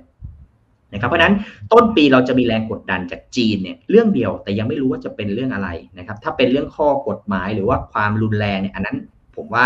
พอเบาได้ระดับหนึ่ง แต่ถ้าเป็นเรื่องของวิกฤตอสังหาที่แบบกำลังรอจะระเบิดไม่ระเบิด หรือว่าแกล้งระเบิดตัวเองอ่าในในเรื่องของทฤษฎีเกมอะไรที่แบบลด supply โลกอ่าสร้างแรงกดดันเงินเฟ้อไปเรื่อยๆเนี่ยนะครับ ต้นปีหน้าจีนจะมีเรื่องของวิกฤตอะอะไรบางอย่างที่ลงแรงนะครับเกิดขึ้น เพราะนั้นมันจะมีเรื่องเดียวที่เราต้องตามในช่วงต้นปีหน้าว่าจีนเนี่ยแย่หรือเปล่า ถ้าจีนแย่ มันก็จะไปลงแค่เดือนมกราหลังจากนั้นก็จะมี rebound ใหญ่นโยบายต่างๆ ก็จะเข้ามา support เพราะนั้นมันก็จะเป็นรอยที่ทำให้เราเห็นภาพ เพราะนั้นยึดช่วงปี 2001-2002 เนี่ยผมว่าดูสมเหตุสมผลถ้าเทียบกับปี 2008 ที่จะกระแทกแรงหรือว่าเป็นวิกฤต .com เอ่อวิกฤตในเรื่องของ subprime ใหญ่ ๆ ของสหรัฐครับผม อืมครับ แต่ถ้าจีนเป็นวิกฤตจริง ๆ อะไรบางอย่างนะ อย่างที่ที่ลองบอกเนี่ย อย่างนี้มันก็น่าจะกระทบชิงมาที่เราหรือเปล่า ใช่ครับจริงๆอาจจะกระทบนี้คือ อืมไอของเราเนี่ยเตรียมจะไปอะครับ เตรียมจะไปแล้วนะครับแต่ไม่รู้ว่าจะไปได้ไกลไปได้ดีหรือเปล่า เพราะนั้นเนี่ยมันก็ต้องตามรอยในช่วงปลายเดือนธันวานะครับ ว่าจีนเนี่ยจะถอยไหมนะครับ แต่พอไปดูไอ้ฮ่องกงหรือว่าดูในฝั่งของตัวญี่ปุ่นเนี่ยนะครับฮ่องกงก็ไม่ได้ลง นะครับ ตัวของญี่ปุ่นก็ถอยลงมาบ้าง แต่ว่าก็ไม่ได้ลึกมากนะครับ เพราะนั้นน่าจะเป็นไซด์เวย์เพื่อรอขึ้นมากกว่านะครับ เพราะนั้นถ้าดูจากจีนละนะครับ ถ้าดูจากจีนแล้วเนี่ยเต็มที่เลยก็ลงเดือนมกราอีกสักเดือนหนึ่งนะครับ แล้วก็ถ้าของไทยเนี่ยไม่หลุดหรือว่าไม่ไม่หลุดไม่ไม่ต่ำกว่าพันห้านะครับ มันก็จะเป็นภาพของการซิกแซกกลับขึ้นไปอยู่ดี เพราะนั้น เดือนพฤศจิกาต้นเดือนธันวาเนี่ยยังไงก็น่าซื้อนะครับ แล้วก็ไปดูอีกทีนึงว่ามกราเนี่ย จีนมีเรื่องอะไรที่มันรุนแรงหรือเปล่า ถ้าเฉพาะจีนไม่ได้กระทบโลกมาก หรือว่าจีนเร่งแก้ไขนะครับ เรื่องของการอัดสภาพคล่องการ support เรื่องของปัญหาต่างๆ เนี่ย อันนั้นก็จะเบาใจลงได้ เพราะว่าหลังจากวิกฤตรอบนั้นนะครับ มันก็ดีดกลับแรง นะครับดีดกลับแรงได้เหมือนกัน เพราะนั้นมันจะจบเร็วนะครับจบได้เร็วสำหรับตัวของจีนนะครับแต่ว่าพอมัน panic หรือมันช็อกเนี่ยเออเราก็ต้องคำนึงถึงหรือว่าต้องวางในรูปนี้เอาไว้นิดหนึ่งเป็นความเสี่ยงเรื่องเดียวสำหรับในช่วงต้นปีหน้า ถ้าเรามองภาพใหญ่ของ SET index ว่าโอ้ดูดีไปถึงเลือกตั้งเลยครับผมครับอ่าโอเค อันนี้เป็น guideline ยังไงไปทำการบ้านต่อนะครับอ่าทีนี้ไปดูสินทรัพย์อื่นอ่าดูค่าเงินด้วยนะครับ แล้วก็พวกทองน้ำมันอะไรต่าง ใช่ครับ ที่พอเรากำหนดว่าอ้อตัวของค่าเงินดอลลาร์สหรัฐเนี่ยนะครับว่ามันจะซ้ำรอยกับปี 2001อ่าหลังจากนั้นในปี 2022เอ่อ2002นะครับพอหลังจากเอ่อเรื่องของดอลลาร์เนี่ยนะครับมันไม่ไม่ไม่ไปต่อละติดแนวต้านหรือว่าไซด์เวย์เนี่ยนะครับสิ่งที่เกิดขึ้นหลังจากนี้เนี่ยก็คือค่าเงินดอลลาร์อ่อนค่า 2 ปีเต็มๆเลยนะครับ ถ้าเป็นในรูปนี้เนี่ยโอ้หมายความว่า เรื่องของโฟลที่เข้ามาในปีนี้1ล้าน5แสนเนี่ยเขาเตรียมแล้วครับเขาเตรียมเข้าหุ้นเขาเตรียมซื้อหรือว่าเตรียมเรียกว่าชิ่งออกมาบางส่วนละนะครับ แต่พอมันเบรกแนวต้านสำคัญขึ้นไปเนี่ยมันก็ชะลอในเรื่องของการลงทุน แต่ว่าพอหลังจากนี้เนี่ยเข้าใจว่าตัวของค่าเงินดอลลาร์เนี่ยพอเริ่มกลับมาอ่อนค่านะครับ อย่างน้อยเนี่ยเป็นไซด์เวย์ในรูปนี้แหละครับนะครับ ในรูปนี้แหละ แต่ถ้า อ่อนค่าใหญ่แล้วอ่อนค่าแรงจริงเนี่ยมันจะยิ่งดีกับหุ้นครับ เพราะว่าโฟลจะยิ่งเข้ายิ่งเข้ายิ่งเข้าไอ้ตรงนั้นเนี่ยโอ้โหบาทอาจจะลงไป 35 เหมือน อย่างที่รักษาการนายกพูดไว้ก็ได้ แต่ว่ามันจะไปเกิดในต้นในปีหน้าแทนนะครับ ผมว่าเป็นไปได้นะครับเป็นไปได้ เพราะว่าแรงไอตัวของดอลลาร์เนี่ยมันพร้อมจะพลิกกลับมา เพราะว่าถ้าเฟด ไม่ขึ้นดอกเบี้ยแล้วดอลลาร์มันก็พร้อมที่จะอ่อนค่าอยู่ดีครับ แต่ว่ารอความชัดเจนในเดือนพฤศจิกายนจะเป็นตัว confirmนะครับเพราะนั้นมองรูปของตัว dollar index เนี่ยอาจจะถอยแข็งค่าแล้วก็ sideway นะครับในรูปนี้เป็นรูปที่ 1 กับ2นะครับก็คือแข็งแล้วก็เรียกว่าต่อเนื่องเลย ถ้าเป็นแข็งแล้วต่อเนื่องเลยแบบนี้เนี่ยโอ้โหยิ่งดีกับหุ้นไทยเลย เพราะว่าบาทจะแข็งใหญ่แล้วก็แข็งแรงมากๆนะครับ ที่ในตัวของ dollar index นะครับถ้าเราดูเทียบเอาปี 2022 เทียบกับปี 2001 เนี่ย ไอตัวนี้แหละครับ มันทำให้เราเชื่อมั่นว่าอ๋อวิกฤตในรอบนี้มันจะไม่ซ้ำกับปี 2008 เพราะว่าปี 2001 ดอลลาร์มันก็แข็งค่าครับ แต่ว่าพอผ่านในช่วงเดือนกันยาเนี่ย โอ้โห มันเหมือนกับกินไวอาก้ามา ถ้าเทียบแบบภาษานะครับ ก็คือแบบแข็งแล้วก็ดันทะลุ กรอบสำคัญ แต่ว่าพอมี BOE อ่านะครับ Bank of England เนี่ยเข้าไป take action เนี่ยมันติดแนวต้านสำคัญพอดี เพราะฉะนั้นเนี่ยตัวของค่าเงินดอลลาร์สหรัฐมันก็จะเป็นแนวโน้มของการเเรียกว่าซึมลง แล้วก็จะไปพีคจริงๆเนี่ยก็อยู่ในช่วงต้นเดือนอประมาณปลายเดือนมกราหลังจากนั้นก็จะเซลงแล้วครับ่าเพราะฉะนั้นรอยที่น่ากังวลจริงๆเนี่ยนะครับอีกรอบหนึ่งก็คือประมาณปลายเดือนมกราหลังจากนั้นก็จะ คลีนละทางจะโล่งละนะครับสำหรับรอบนี้อ่าเพราะนั้นดูเทียบกับปี 2001 ละดอลลาร์เนี่ย ปีหน้าอ่อนค่านะครับ ไม่น่าแข็งครับ ไม่ไม่ถึง 45 แน่นอนนะครับ ไม่ถึง 45 แน่นอนครับยืนยันนะครับ ในฝั่งของตัวเยนเมื่อเทียบกับดอลลาร์สหรัฐนะครับ ปรากฏว่าค่าเงินเยนก็อ่อนค่าเนี่ยครับ จริงๆ เนี่ยตัวของดอลลาร์เนี่ยควรจะวกกลับลงไป แต่พอมีในเรื่องของการแข่งค่ารุนแรง นะครับปรากฏว่าเยนเนี่ยก็ต้องอัดฉีดแล้วครับสำหรับรอบนี้เพราะว่าแพทเทิร์นแล้วก็โครงสร้างเนี่ยมันไม่เหมือนเดิมนะครับแล้วก็หลังจากนี้อาจจะมีเรื่องของการแข่งค่าอีกรอบหนึ่งแต่ว่าก็จะไม่ไม่รุนแรงแล้วสำหรับดอลลาร์นะครับเพราะนั้นเยนน่าจะเป็นลักษณะของการไซด์เวย์นะครับแล้วก็ปีหน้าแข็งค่าเหมือนกันสำหรับเยนครับ ในฝั่งของไทยบาทอ่านะครับตอนนี้เนี่ยนะครับจริงๆ เราก็ไม่ได้มองว่าโอ้จะทะลุด่านสำคัญนะครับ แต่พอทะลุผ่าน 37 ขึ้นไปเนี่ยก็ต้องหลบนะครับในฝั่งของการอ่อนค่าไว้นิดนึง แต่ว่าถ้าดูจากโครงสร้างแล้วเนี่ยไทยดูได้เปรียบนะครับ เพราะว่าค่าเงินบาทมันไม่ทำนิวไฮนะครับ เพราะนั้นตอนนี้ติดกรอบบนที่ 38 ละนะครับ เพราะนั้นดูดีสำหรับค่าเงินบาทมีโอกาสที่จะ กลับไปแข่งค่านะครับ แล้วก็ถ้าแข่งค่าเนี่ยในช่วงต้นปีหน้าเนี่ยโอ้โหยิ่งแข็งนะครับ มันก็จะยิ่งดีต่อหุ้นมาก ๆเลยนะครับ เพราะนั้น 30เอ่อ37นะครับ เป็นแนวรับแรก ถ้าลงไปต่ำกว่านั้นเนี่ยโอ้โหผมว่าอาจจะมี 35 หรือว่าลึกๆเลย ถ้าเงินเข้ามากๆนะครับ หลังช่วงเลือกตั้งเนี่ยนะครับ แล้วก็หลังเลือกตั้งดีๆเนี่ย อาจจะเห็น 33นะครับ33 บาทต่อดอลลาร์สหรัฐได้เลยนะครับในปีหน้า ส่วนทองคำ ในรอบนี้ปี 2001 เนี่ยมันไม่ซ้ำรอยนะครับ ปรากฏว่าทองเหมือนจะดีดนะครับ แต่ว่าไปไม่ไหวนะครับ เพราะว่าเรื่องของดอลลาร์เนี่ยมันแข็งแล้วก็มันแข็งมากกว่าที่คาดนะครับ แต่ว่า ลงในรอบนี้ตัวของทองคำก็ยังต้องระมัดระวังอยู่นะครับ เพราะว่ารีบาวมานะครับพันเหรือว่าพันเจ็ดร้อยสิบห้าแถวๆเนี้ยนะครับ อาจจะไม่ข้ามแล้วก็ถอยกลับลงไปอีกรอบหนึ่งแล้วก็จะไปบอททอมจริงๆเนี่ยในช่วงประมาณเดือนพฤศจิกายนนะครับ ถ้าเราดูจากนี้อะแล้วก็หลังจากนั้นก็จะเป็นภาพของการขึ้นของทอง นะครับภาพของการขึ้นของทองก็อาจจะเป็นรอบที่รออยู่นะครับสำหรับทองคำนะครับในฝั่งของน้ำมันน้ำมันดูไม่ดีเลยสำหรับตอนนี้นะครับแล้วก็เราเตือนเรื่องของน้ำมันไว้แล้วว่าเอ้ยมันมีความเสี่ยงของการถอยนะ เพราะฉะนั้นน้ำมันอาจจะนะครับลงไปที่บริเวณ 70 ได้เลยนะครับอาจจะลงไป 70 ได้เลย เพราะว่ามันพร้อมที่จะกระแทกนะครับลงไปด้านล่างนะครับเพราะฉะนั้นน้ำมันเนี่ยถ้ามีรีบาวอาจจะติด บริเวณสัก 90 92 แล้วก็ไซด์เวย์84 80 ถ้ามีช็อคหรือมี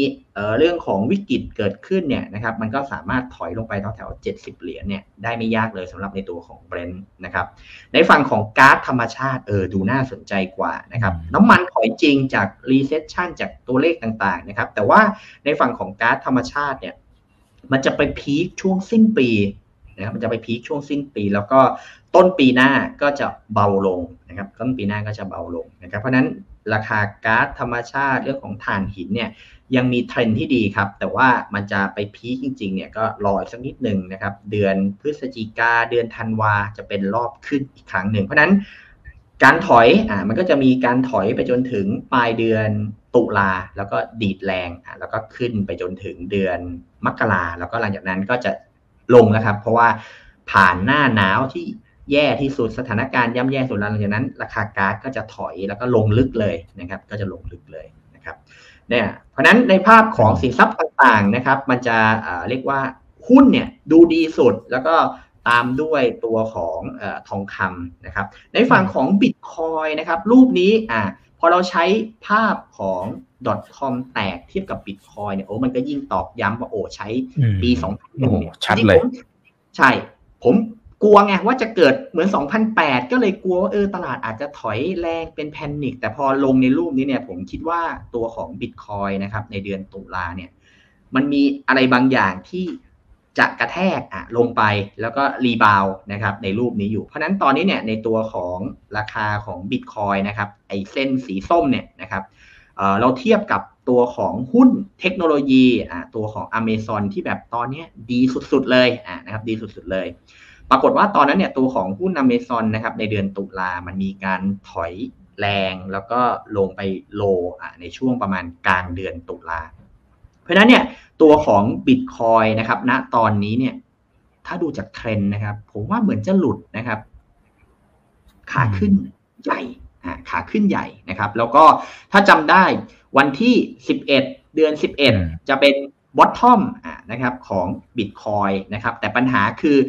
มันเริ่มหลุดในตัวของเทรนที่เป็นแนวโน้มขาขึ้นนะครับ แล้วมันไม่เบรกdowntrend นะครับของราคาบิตคอยเพราะนั้นเนี่ยบิตคอยในเดือนตุลาอาจจะต้องระวังนิดนึงนะครับ เสี่ยงของเสี่ยงต่อการถอยแรงลงไปที่โซนบริเวณพันหมื่นสองนะครับหมื่นสองแถวนี้เลยอะถ้าเป็นในรูปนี้นะครับ มันจะเข้าโซนแนวรับที่เป็นภาพใหญ่ แล้วก็ถ้าเป็นปลายเดือน ถ้าเป็นในช่วงกลางเดือนพฤศจิกายนนะครับ มันก็จะเป็นรอบของการ rebound แล้วก็ sideway นะครับคล้ายๆกับโค้งนี้ แล้วก็จะไปเริ่มขึ้นจริงๆเนี่ยก็คือประมาณเดือนมีนาในปีหน้านะครับในปี 2023สำหรับตัวของ Bitcoin นะครับเพราะนั้นตัวของ Bitcoin เนี่ยก็ระมัดระวังดีกว่าครับ ให้มัน break downtrend ขึ้นไปให้ได้ก่อน ภาพจะดูดีขึ้น แต่ถ้ายังไม่เบรกเนี่ย ผมว่ามันเหมือนจะหลุดนะครับในตัวของ uptrend ใหญ่ ๆ แล้วก็อาจจะกระแทกแรง ซึ่งนิสัยของ Bitcoin เนี่ยนะครับ ก่อนที่จะเป็นบอททอมมันก็มีกระแทกปั้งแรงๆนะครับ แล้วก็มีกระแทกปั้งแรงๆนะครับ เพราะนั้นรอบนี้เตือนไว้นิดหนึ่งนะครับ อาจจะมีการกระแทกแรงหมื่นห้าหรือหมื่นสองเนี่ย ผมว่ามีมีโอกาสลงไปได้ แต่ว่าถ้าเข้าโซนหมื่นสองแล้วเป็นคนที่แบบ เลิฟบิตคอยมากๆ หรือว่ารออยู่เนี่ยผมว่ามันเป็นแนวรับของกรอบขาขึ้นใหญ่ละอะก็จะเป็นโซนที่น่าสู้นะครับสำหรับตัวของบิตคอยก็ดูแถวๆหมื่นสองแล้วกันครับผมเนี่ยครับมันจะได้แนวตรงนี้เลยนะครับ เพราะนั้นเนี่ยผมระวังว่าเอ้ยอาจจะมีเรื่องของการกระแทกนะครับ เพราะว่าตอนนี้มันเหมือนจะหลุดอัพเทรนใหญ่ ๆ ละ เพียงแต่ว่าคนยังไม่รู้สึกนะครับ แต่ว่าต้องเห็น ทะลุด่านสำคัญทะลุสองหมื่นขึ้นไปให้ได้เนี่ยตรงนั้นจะสวยกว่า แต่ถ้ายังไม่ข้ามจริงเนี่ยโอ้โหผมว่าเรื่องใหญ่หรือว่ายังมีภาพของการลงได้อยู่นะครับ เพราะนั้นสิบเอ็ดเดือนสิบเอ็ดครับ ถ้าเป็นบอทชอนจริงแถวนั้นน่าสนใจนะครับสิบเอ็ดเดือนสิบเอ็ดปีสองพันยี่สิบสองนะครับบิตคอยใช้โค้ดอยู่นะครับตัวของบิตคอยเสร็จนะครับ เราก็มาดูหุ้นเครดิตสวิตนะครับที่เป็น Talk of the Town เลยนะครับ ว่าโอ้ตอนนี้เนี่ย ถ้าใช้ในตัวของเอ่อเรียกว่าเทรนด์นะครับ มันเข้ามาที่แนวรับสำคัญ แล้วเป็นแนวรับสำคัญที่ใหญ่มากๆนะครับ ปัญหาคือต้องช่วยนะครับ ต้องมีการออกมายืนยันนะครับจากทางรัฐบาลนะครับ ถ้าเป็นผู้บริหารถ้าเป็นผู้ถือหุ้นอะไรเนี่ยเชื่อไม่ได้นะครับ ต้องเป็นรัฐบาลเท่านั้นนะครับ เพราะว่าผู้บริหารเนี่ยโอ้เรื่องใหญ่นะครับ กลายเป็นว่าถ้ารัฐบาลไม่ confirm นะครับ ตัวของ Credit Suisse เนี่ยอาจจะพังก็ได้นะครับ อาจจะพังก็ได้ แต่ถ้ามีการ confirm หรือออกมายืนยันนะครับ ว่าเราจะเรียกว่าดูแลเพื่อไม่ให้ผลกระทบ มันขยายวง หรือว่าจำกัดเรื่องของความเสี่ยงเอาไว้เนี่ยนะครับ ตรงนั้นเนี่ยมันจะทำให้ตัวของบริษัทหรือราคาหุ้นเนี่ยดีดกลับที่แนวรับสำคัญพอดีอ่าซึ่งอันนี้เนี่ยมันไปซ้ำรอยกับปี 2008 ละนะครับ ไปซ้ำรอยกับปี 2008 ละ โซนที่ลงมา เพราะนั้นเนี่ย ถ้าไม่อยากให้เกิดแบบปี 2008 ควร action ให้เร็ว ถ้าลากไปผมว่าเหนื่อยนะครับสำหรับ Credit Suisse นะครับ ทีนี้ถ้าเราไปดูในฝั่งของปี 2008 มันเกิดอะไรบ้างเนี่ยนะครับ Citigroup โอ้โหกระแทกแล้วแบบแรงแบบ panic เลยไอ้ลูกนี้จะเป็นความกังวลที่แบบลดลงไปเยอะนะครับสำหรับรอบนี้นะครับ เพราะว่าตัวของ Citigroup นะตอนนี้เนี่ย ราคาหุ้นมันไม่ได้ลงแรงหรือว่าจะเป็นขาลงใหญ่ ๆ เหมือนรอบที่แล้วนะครับ ถ้าเราดูจากโครงสร้างเนี่ยเพราะนั้นไอ้รอบปี 2008 เนี่ยผมว่าถ้า ECB หรือว่าสวิตเนี่ยนะครับมีเรียกว่าการออกมาให้ความเชื่อมั่นอย่างน้อยอผมว่ามันจะเป็นสถานการณ์ที่ทำให้แรงกดดันในเรื่องของอหุ้นนะครับที่มันจะมีความเสี่ยงมากๆเนี่ยลดลงนะครับ ตรงนั้นจะเป็นsentiment ที่ดีนะครับอา Credit Suisse เนี่ยตรงนี้นะครับ เพราะนั้นผมว่า น่าจะเข้าไปช่วยนะครับ ถ้าไม่ช่วยเนี่ยเรื่องใหญ่เลยนะครับ มันจะลามนะครับ มันจะลามแต่ว่าถ้าดูจากสถานการณ์ของหุ้นที่เกิดวิกฤตในปี 2008 เทียบกับตอนนี้เนี่ยมันยังไม่ได้แสดงภาพนั้นนะครับ Citigroup ไม่ได้แย่ หรือ Deutsche Bank นะครับสถานการณ์ของราคาก็เออดูไม่ได้แย่นะครับ เพราะว่าถ้าดูจาก 2008 เนี่ย Deutsche Bank ก็ถอยแรงนะครับ แต่ว่ารอบนี้ก็ยังยังไม่ได้แบบ สถานการณ์ลึกไปแบบนั้นนะครับ แต่เราก็ตามอยู่นะครับ แต่เราก็ตามอยู่เพราะฉะนั้นเนี่ยถ้าดีสุดเร็วๆนี้นะครับเร็วๆนี้รัฐบาลควรจะออกมาซับพอร์ตหรือยุโรปพร้อมที่จะเเรียกว่าอุ้มถ้าหากเกิดปัญหาลามไป แต่ถ้าเป็นผู้บริหารประกาศเรื่อยๆเนี่ยอันนี้น่ากลัวนะครับเพราะผู้บริหารเนี่ยเชื่อไม่ได้มากที่สุดในสถานการณ์ที่มีใครสิทธิ์นะครับเพราะว่าไททานิกยังล่มนะครับเพราะฉะนั้นเนี่ย บอกเลยนะครับ บอกเลยถ้าไม่ใช่รัฐบาลนะครับ เอาไม่อยู่นะครับ เอาไม่อยู่จริงสำหรับวิกฤตนะครับ ถ้าหากมันลงแรงหรือว่าเกิดขึ้น แต่ตอนนี้ราคามันสะท้อนไปแล้ว เพราะนั้นต้องออกมาคอมมิตครับสำหรับรอบนี้ครับผมนะครับอ่าทีนี้ฝั่งของตัว S&P 500 นะครับ ที่เราเอ่อมองว่าอาจจะมีการถอยอีกรอบหนึ่งหรือว่ารอบ rebound เนี่ยนะครับสำหรับการดิดกลับอะมันก็จะซ้ำรอยกับรูปนี้ครับ rebound ขึ้นไปแล้วก็ยังลงได้อยู่ นะครับยังลงได้อยู่ เพราะนั้นโซนประมาณ 3,004 ของ S&P 500 เนี่ยผมว่ายังมีโอกาสลงนะครับสำหรับตัวของตลาดหุ้นทางฝั่งสหรัฐครับยังไม่ต้องรีบครับ ยังมีโอกาสถอยครับ เพราะว่าใช้ pattern นี้เนี่ยเป็น rebound ครับ แล้วลงต่ออ่าเพราะนั้นมันก็จะไปลง bottom จริง ๆ ก็คือปลายเดือนตุลานะครับในฝั่งของ S&P 500 มันมีอะไรเอ๊ะที่จะถอยลงไปหรือเปล่าอะผมก็ไปดูนะครับ Apple ครับ โครงสร้างเป็นเทรนลง นะครับ แล้วก็เป็น channel ที่แบบดูอันตรายนะ การ rebound รอบนี้ก็มี gap ครับ แต่ว่าเหมือนจะเสี่ยงถอยนะครับ ในช่วงต้นเดือนนะครับ พฤศจิกา เพราะนั้น S&P 500 ที่จะถอยเนี่ย ผมว่า Apple เนี่ยมันจะเป็นตัวกดดันนะครับเพียงแต่ว่าระยะสั้นเนี่ยเป็น rebound แล้วก็เดี๋ยวน่าจะถอยลงไปครับ เพราะว่าเทรนด์มันหลีกเลี่ยงไม่พ้นจริงๆ แล้วก็โครงสร้างใหญ่ตรงนี้เนี่ยนะครับ มันต้องผ่านต้นเดือนพฤศจิกา ยนไปก่อนนะครับถึงจะฟื้นแล้วก็พร้อมที่จะ rebound ใหญ่ๆนะครับสำหรับตัวของ Apple เทสลานะครับปรากฏว่าเทสลาเมื่อคืนเนี่ยมีสัญญาณที่ไม่ดีเลยนะครับสำหรับตัวของเทสลานะครับซึ่งถ้าดูจากโครงสร้างดูจากแนวโน้มของราคาและประกาศเทคโนโลยีใหม่นะครับ เตรียมใช้อะไรนะเอ่อฮิวราคาไม่ไปหุ่นยนต์ ผม เข้าใจ common sense เขาผมเข้าใจ action เขาแล้วทำไมเขาถึงออกมาประกาศในรอบนี้หรือว่าประกาศในช่วงนี้ เพราะว่ายอดขายมันไม่ได้ตามเป้านะครับ แล้วราคาเนี่ยมันลงมาแบบนี้เนี่ย ผมมองว่าอีลอนมัสกำลังเบี่ยงเบนความสนใจ เดี๋ยวราคาหุ้นจะถอยลงไปด้านล่างอาจจะด้วยยอดขายไม่เป็นไปอย่างที่คาด หรือว่ามีประเด็นอะไรเนี่ยรออยู่นะครับ แต่ว่าถ้าดูจากราคาเนี่ยผมว่าน่าจะมีต่ำกว่า 200 นะครับ อีกรอบหนึ่งนะครับ แล้วก็ไปดูอีกทีนึงว่าลึกๆเนี่ยอยู่ที่ตรงไหน แต่ว่าลึกที่สุดเลยก็มองไว้ไม่น่าต่ำกว่า 170 นะครับ แต่ว่า 180 อะไรแถวๆนี้ผมว่ามีความเป็นไปได้สูงมากนะครับสำหรับตัวของเท s l a เพราะนั้นเนี่ยหุ้น ในฝั่งของ S&P 500 ถ้าดูจาก Big Cap อย่าง Apple เนี่ยรีบาวสั้นๆ แต่ยังลงได้ เพราะนั้นในฝั่งของโลกนะครับหรือตัวของสหรัฐเนี่ยรีบาวแรงจริง แต่ว่าก็ยังไปไม่ได้อยู่ดีนะครับมันยังมีแรงกดดันจากหุ้นใหญ่ ๆ ที่พร้อมจะลงได้อยู่นะครับก็ระมัดระวังนิดนึงสำหรับในต่างประเทศนะครับเห็นเขาดีๆเนี่ยนะครับปัญหาคือมันยังดีแบบไม่จริง ๆ เท่าไหร่นะครับยังลงได้อยู่นะครับเพราะนั้นก็ลอย ของการลงภาพของตลาดนะครับ ก็ยังไว้ใจไม่ได้นะครับสำหรับรอบนี้นะครับ แต่ว่าก็อย่างที่บอกไปแนวรับ 1,520 น่าสนใจละ ถ้าถอยลงมาครับผมอืมครับอ่าวกกลับมาที่บ้านเราบ้างนะฮะครับนี่ต้องหามาที่หุ้นเลยนะครับครับอ่าเราก็ใช้ภาพนะครับปี 2001 2002อ่าไปดูนะครับ เทียบกับปีปัจจุบันว่าเอ้ยถ้า ปีหน้าเรามองขึ้นแล้วมันจะซ้ำรอยกับปี 2002 ที่ขึ้นใหญ่ๆเนี่ยนะครับในฝั่งของแบงก์กรุงเทพนะครับก็การถอยลงมาในรอบนี้ถ้ามองแนวรับจริงๆเนี่ยสักร้อยยี่สิบห้านะครับอ่าผมว่าเป็นโซนหน้ารับละนะครับรอบนี้นะครับ125แล้วก็มีดิดกลับแล้วก็ซึมลงเนี่ยนะครับก็ไม่น่าหลุดโลที่เขาทำเอาไว้แถวนี้ แล้วก็ในเดือนธันวามกราก็น่าจะขึ้นไปได้ เพราะนั้นตัวของแบงก์กรุงเทพนะครับผมว่าน่าสนใจที่สุดในกลุ่มธนาคารนะครับลองลงมาก็เป็นบ้านปูครับ แต่บ้านปูมันจะไปขึ้นแรงๆ ก็คือประมาณเดือนมกรากุมภานู่นเลยนะครับเพราะนั้นตัวของบ้านปูกับโซน 12 หรือว่า 11.5 เนี่ยเป็นราคาที่น่ารับละนะครับแต่ว่าอาจจะขึ้นช้าหรือว่าไม่ค่อยเล้าใจเท่าไหร่จะไปแรงจริง ๆ ก็คือเดือนกุมภานะครับ เพราะนั้นก็น่าสนใจนะครับ วันนี้มีเยอะเลยนะครับ เพราะว่าเรามองว่าจะขึ้นได้นะครับ ตัวของ GFPT นะครับรอบที่แล้วเราก็มองว่าถ้าปลายตุลาเนี่ยมันเป็นรอบซื้อที่น่าสนใจ เราก็วางแพทเทิร์นปี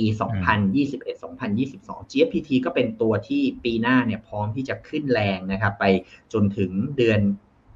มีนาอ่าเพราะนั้นถ้าถอยลงมาหรือว่าย่อลงมารอบนี้เนี่ยก็น่าเก็บครับสำหรับตัวของ GFPT ก็ยังเป็นตัวเดิมเพียงแต่ว่ารอในช่วงปลายเดือนตุลานะครับ CPF นะครับน่าจะมาได้ละนะครับ เพราะว่าโอ้โค้งนี้แล้วก็การเตรียมพร้อมเนี่ยนะครับมันจะดีในช่วงต้นปีหน้าอ่าแต่ว่าถ้าเป็น CPF GFPT เนี่ยเข้าใจว่ามันจะดีช่วงมกรากุมภานะครับ แล้วก็พอเข้าสู่เดือนมีนาเนี่ยก็จะเป็นจุดเทคโปรฟิตแล้วเพราะนั้น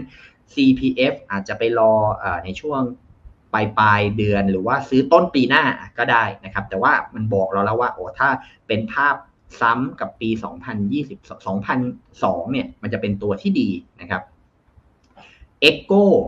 ถอยลงมารอบนี้นะครับ ก็คิดว่าโซน 160 เนี่ย ก็เป็นตัวที่น่ารับนะครับ น่ารับสำหรับรอบนี้แล้วก็พร้อมที่จะรีบาวขึ้นไปนะครับ เป็นไฟฟ้าที่แบบดูดีนะครับ ดูดี แล้วก็เล่นได้ถึงเรียกว่าเลือกตั้งเลยนะครับฮาน่าครับ รอบนี้ก็ลงมาแล้วซึมเนี่ยคือผมใช้ปี 2021 นะครับ เราก็เอ๊ะทำไมเพิ่งมาเจอนะครับ ก็ข้องใจตัวเองเหมือนกันทำไมไม่ดูตั้งนานนะครับเออมันลงมารูปนี้จริงนะครับ เพราะนั้นเนี่ยตัวของ HANA นะครับ ผมว่าที่ลงมา 35 หรืออะไรตรงนี้เนี่ยนะครับเอ่อก็น่าจะ sideway ละเตรียมนะครับ เตรียมที่จะ rebound เพราะนั้นแย่ที่สุดเลยสำหรับตัวของ HANA เนี่ยพอเข้าสู่เดือนธันวาจะเป็นรอบ rebound แล้วก็ขึ้นไปถึงต้นปีหน้า เพราะนั้นตัวของอิเล็กทรอนิกส์นะครับรอบนี้ผมว่าก็ดูน่าสนใจหลายตัวเลยนะครับ KCE อ่าถอยลงมารอบนี้ก็จะเป็นลักษณะของการถอยลงมาที่ 41 40 เนี่ยนะครับแล้วก็ sideway จะไปขึ้นอีกทีหนึ่งก็คือต้นปีหน้านะครับแต่ว่ามันจะเป็นรอบที่แบบไม่ต้องกลัวแล้วแหละนะครับสำหรับการถอยนะครับเพราะนั้นกัดฟันถือนะครับสำหรับอิเล็กทรอนิกส์นะครับส่วนตัวของเดลต้าโอ้โหผมว่าก็ยังเล่นต่อนะนะครับแล้วก็ pattern เนี่ย เอาปี 2021 2001 2002 เนี่ยนะครับมาทาบปรากฏว่าก็ยังมีลุ้นนะครับขึ้นไปอ่าเพราะนั้นตัวของเดลต้าสำหรับรอบนี้อะก็ขึ้นมาแถวๆใกล้ๆ 700 แล้ว เพราะนั้นรอบนี้สำหรับตัวของเดลต้าเนี่ยถ้าหลุด 600 อีกรอบหนึ่งระมัดระวังนะครับ เพราะว่าไล่ขึ้นไปแล้ว ไม่ควรต่ำกว่า 600สำหรับรอบนี้นะครับ เพราะว่าถ้าต่ำกว่า 600 เนี่ย มันจะเหมือนกับการกระแทกแล้วก็ rebound อ่าแล้วก็ sideway down ในรูปนี้หรือเปล่า เพราะนั้นมันอาจจะใช้ pattern นี้นะครับวิ่งขึ้นไปแต่ว่ายังรอได้นะครับ เพราะนั้นเดลต้าถ้ามีถอยในเดือนตุลาแล้วก็เดือนพฤศจิกาเนี่ยนะครับกลางพฤศจิกาจะกลับมาเล่นเดลต้าอีกรอบหนึ่งนะครับ แต่ยังไม่รู้แนวรับอยากได้ห้าร้อยครับ ถ้าถอยแถวนั้น ถ้าถอยแถวนั้นสำหรับเดลต้านะครับหุ้นเลือกตั้งครับ เราลืมเลือกเราเอ๊คุยคุยไปเอ้ยมันมีธีมเลือกตั้งเนี่ยนะครับ ผมก็ไปดูปรากฏว่า เออจริงนะครับ แต่ว่ามันจะเล่นเนี่ยช่วงต้นปีหน้านะครับสเต็กนะครับ ข้างไหนมาได้หมดนะครับ เพราะนั้นตัวของสเต็กเนี่ยเดือนมกรานะครับ แล้วก็ยิงยาวไปถึงเลือกตั้งเลย ผมว่าจะเป็นตัวที่น่าสนใจนะครับ CK ตอนนี้เนี่ยเริ่มแพทเทิร์นเนี่ยยกแล้วนะครับ เพราะนั้นตัวของ CK ก็ ไม่ได้ทะเลาะกับใครอยู่แล้วเพราะนั้นรอบนี้ถอยลงมาเนี่ยโซนสักประมาณ 21 หรือว่า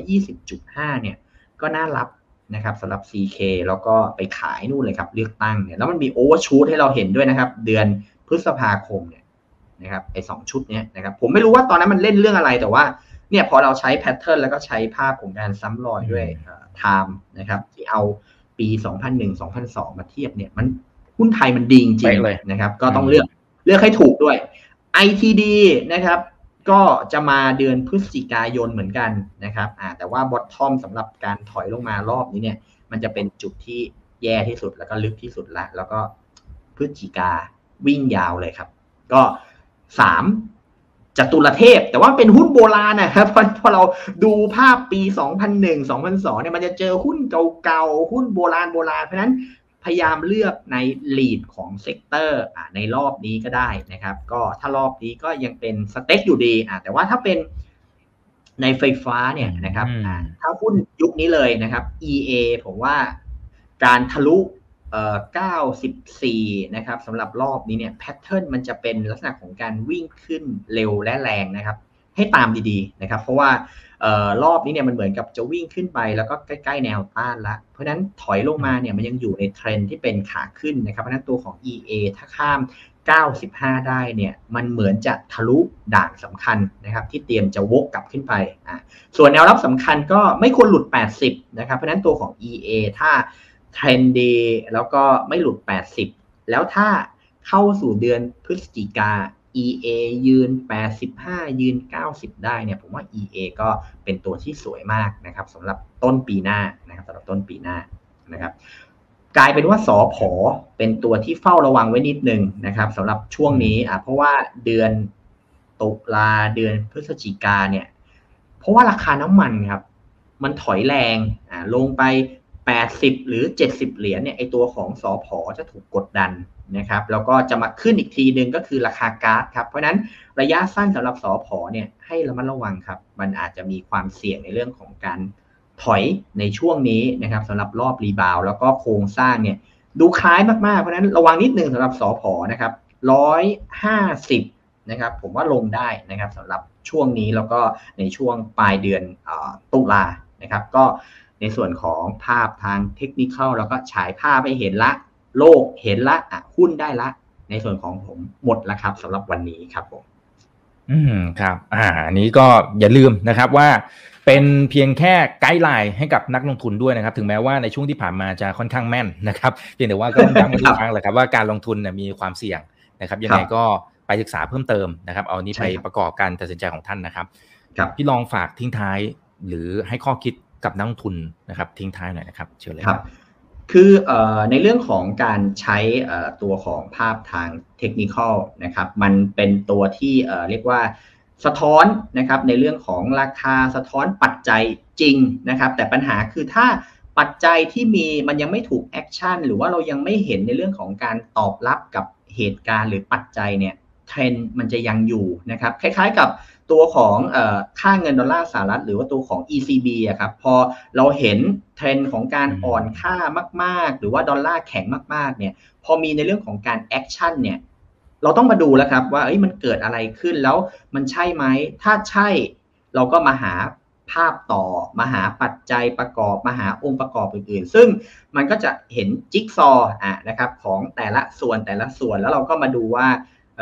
สิ่งที่มันเคยเกิดขึ้นในอดีตเนี่ยนะครับถ้ามันซ้ำรอยหรือว่ามันมีแพทเทิร์นนะครับเราก็ยึดรูปนั้นจนกว่าปัจจัยจะหายไปหรือสิ่งที่เรามองไว้หรือรูปแบบที่เราคิดไว้เนี่ยมันไม่ใช่นะครับเพราะนั้นรอบนี้ถ้าเดือนตุลาเข้าสู่พฤศจิกาเนี่ยตลาดต่ำกว่า 1,500 จุด หรือว่าหลุดพันสี่หรือลงไปแรงๆเลย เราต้องมานั่ง ดูใหม่ละสำหรับตัวของภาพตลาด แต่ถ้ายังไม่หลุด 1,520 หรือว่า 1,515 เนี่ย ผมว่าในฝั่งของตัวนักลงทุนนะครับ มีลุ้นแล้วก็เป็นหุ้นไทยจริง ๆ นะครับ เพราะว่าเรามีทั้งปัจจัยแล้วก็โครงสร้างรวมถึงในเรื่องขององค์ประกอบที่ต่างประเทศอะเขาก็มองเห็นแล้วเงินมันเข้ามาแล้วด้วยนะครับ ในปีนี้นะครับ เพียงแต่ว่ามันเข้ามาบางส่วนแล้วถ้าดอลลาร์อ่อนค่า นะครับเม็ดเงินมันพร้อมที่จะ move เข้ามา เพราะฉะนั้นมันจะเป็นภาพใหญ่ที่รออยู่นะครับแต่ว่าด้วยความเสี่ยงมันก็มีจีนแหละครับ ที่เราต้องเตือนอ่าแล้วเราก็เห็นด้วยว่าอ๋อจีนมันจะเป็นในช่วงต้นปีหน้า เพราะฉะนั้น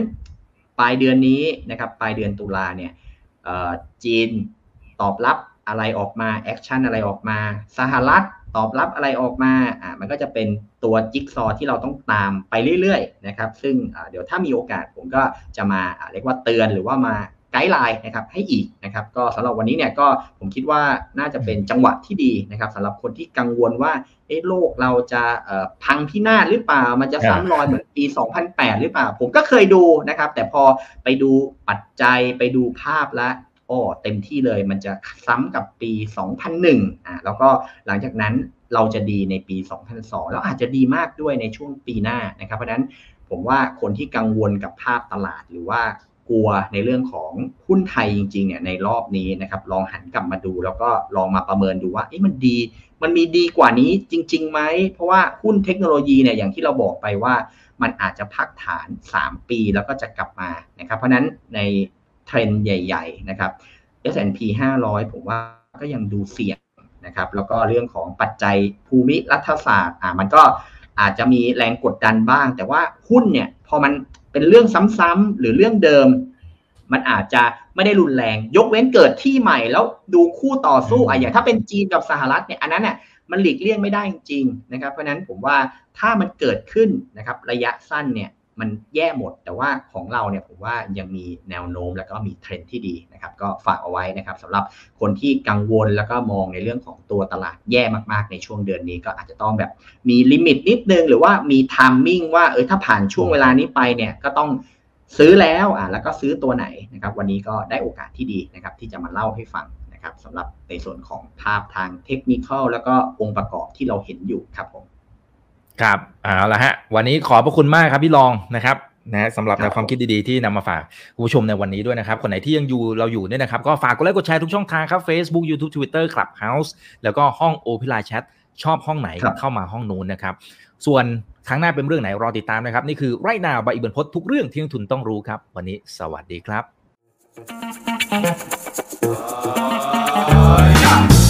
ถ้าชื่นชอบคอนเทนต์แบบนี้อย่าลืมกดติดตามช่องทางอื่นๆด้วยนะครับ ไม่ว่าจะเป็น Facebook, YouTube, Line Official, Instagram และ Twitter จะได้ไม่พลาดการวิเคราะห์และมุมมองเศรษฐกิจ และการลงทุนดีๆ แบบนี้ครับ อย่าลืมนะครับว่าเริ่มต้นวันนี้ดีที่สุด ขอให้ทุกท่านโชคดี และมีอิสรภาพในการใช้ชีวิต ผมอีกบรรพฒนาเพิ่มสุขครับ